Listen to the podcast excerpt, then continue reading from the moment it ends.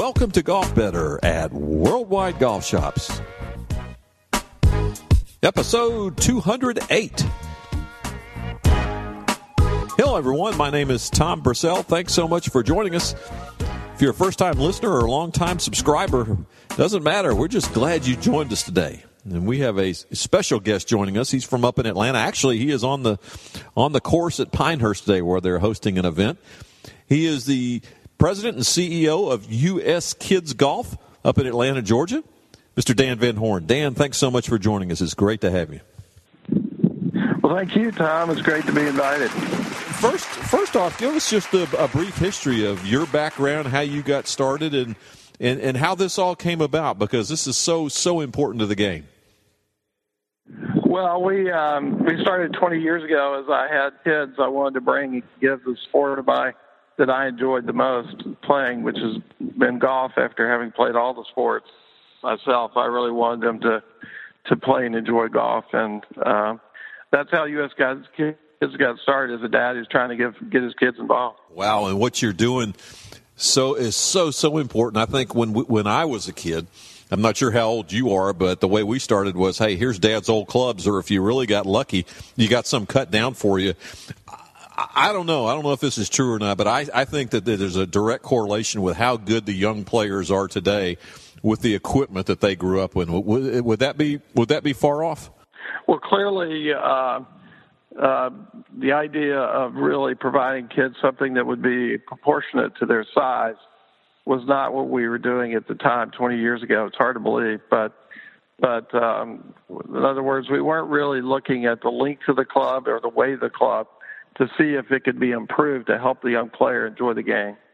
And uh, as a as a dad, when when it became apparent to me there was a need, then that was the beginning of U.S. Kids Golf to to kind of provide kids with the best equipment to help them learn the game and have fun with it. Well, many on the retail side, you know, we know about what you do with regard to equipment, but there's so much more than that, Dan. I'm, I'm looking at your website and you have four tabs there. The very last one is products. Before that is, is coaching and, and lessons, learning to play and tournaments. Share with us a little bit about that and, and, and what's behind all that. Yeah, if you if if you look at the every sport, uh, soccer, for instance, uh, there's equipment, uh, shoes, and uniforms and balls and things like that. So uh, we started our business by providing the, equipment.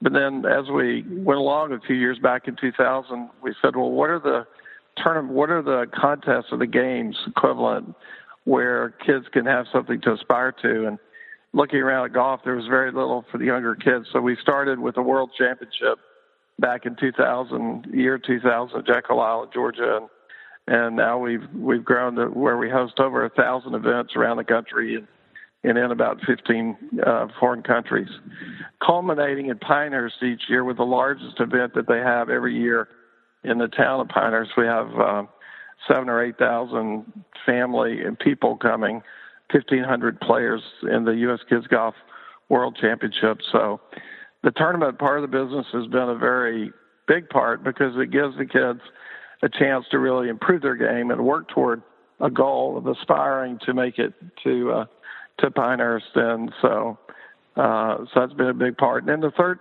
the the other part you mentioned is somewhere in between tournaments and games. There's really the the coaching and uh, itself and learning to play the game. And parents themselves often are the people who are involved in bringing their kids into the game, and they but they do need good coaching along the way to make it fun for them and help the kid want to come back to the course. So, so we've gotten involved with that. We have coaches to recommend and, and then training coaches and learning to play a shorter course versus playing the course in the red tees. Well, you hit on that right there, the shorter course and, and getting to enjoy the game. Uh, I was out in California a few weeks ago and was at a course on a, on a Sunday, and they had 194 people on the tee sheet, which to me was incredible. But more importantly than that, I looked at the range and at the putting green, and it was littered with young players, and they were working with coaches, and they were working on short game and and and and, mm-hmm. and, and hitting shots. Talk about playing it a little bit forward and enjoying the game because it's it's so daunting if you if you try to go out and learn how to play this game. It's hard enough as it is. Yeah, we've uh, we've really done our women a big disservice by calling them women's tees, ladies' tees. Uh, they ought to be they ought to be uh, called um, um, just tees themselves. But at 5,000 yards, most golf courses are really ill-equipped to help beginners, whether they be kids or, or seniors, even as they go along. So uh, recently, we have purchased a club, um, U.S. Kids Golf in the Pinehurst area, and we've implemented a 7T program where we put tees as short as 3,200 yards, 36, 4,400 yards for 18 holes out, and our women are playing playing it forward from those locations, and for the first time, they're able to to have pars and even make birdies, uh, even uh, even occasional eagle. So the the idea should be in golf instead of starting at a 5,000 yard course, we should be starting much shorter than that. And then as our skill develops, whether it be male or female, we should go back and get back to the back tees if we're able to. Then, but then as as we get older, we uh, lose our skill. We need to be able to go forward so the game stays fun. And so, in modeling that kind of idea by putting in seven sets of tees on every every on on our course here at Longleaf and Pinehurst, then we're able to show the world um, that we need to rethink how we're going about the game. We don't need to necessarily have separate courses uh, just for beginners to play. We need the whole thing to happen at everybody's course so that beginner play becomes a reality. And uh, it's a model that, that the industry itself is look, looking at. The uh, actually, the American Society of Golf Course Architects are embracing the idea and will be sharing the good news hopefully over the next year. Well, the equipment side of it, which you guys do so, so well, starts from age, what, three or four all the way up to age 12, kind of a fitting system. And you have so many fitters around the country, certainly in the Worldwide Golf Shops, uh, Edwin Watts Golf, Vans, Golfers Warehouse, and so on and so forth. Those those retail outlets. But share with us a little bit about what goes on when a, when a young player going to get their first set of clubs, or maybe their second or third set of clubs. What what's the what's the right thing to do for a parent or a grandparent? Yeah, we've uh, we've studied uh, the idea of growth and how kids uh, grow at different ages. So it, it's not a good thing just to use age as a barometer. You really need to think about how how tall a person is and and their growth rate. We know that kids in general, based on statistics, grow about three inches a year the, prior to puberty.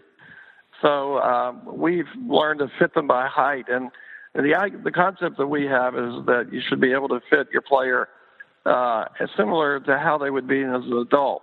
It just doesn't make sense to have a club that's too long uh, and consequently too heavy because it just hinders their their production. So we we aspire to the idea that fitting as they are and then as they grow, becoming even a little shorter is a good thing because it allows the player to, to handle it.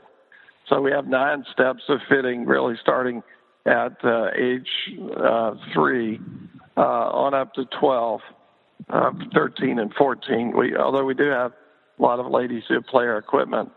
Um, and it, it, really provides a, a, roadmap for uh, for the players and for the parents to follow. And Worldwide has been a great partner of ours for many years, and and uh, so it's a great place to shop and learn about that. There's a fitting stick, height chart stick that allows the uh, the fit to go. Well, Dan, before I let you go, you mentioned earlier about the tournament and the culmination in Pinehurst, and and that's kind of the, the, the, that's kind of the crown jewel as far as the kids go because they want to learn, they want to get better.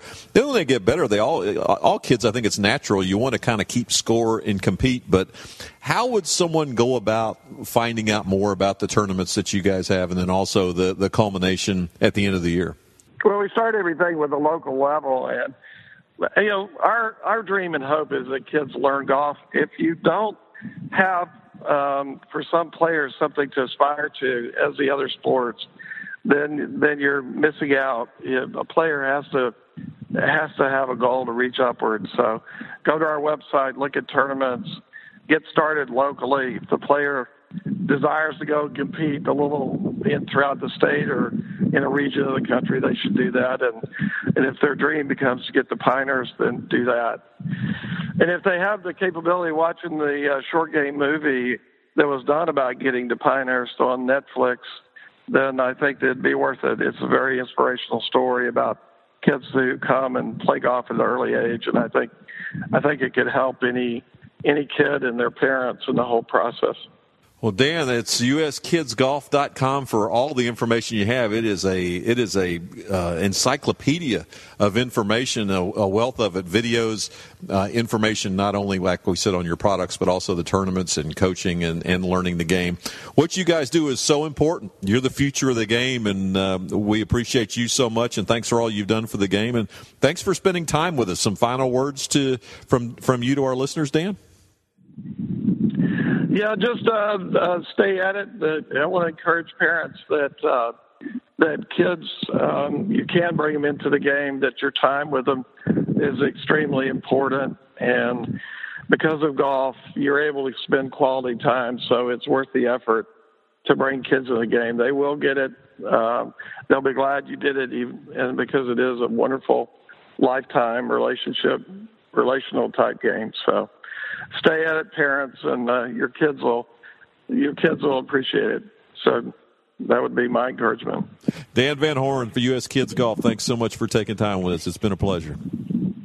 Thank you, Tom. Appreciate for being asked. Dan Van Horn from U.S. Kids Golf. Certainly um, the most important part of the game it's the future of our game is the young ones, and they're doing a fantastic job. And he told me something off the air when we were uh, chatting.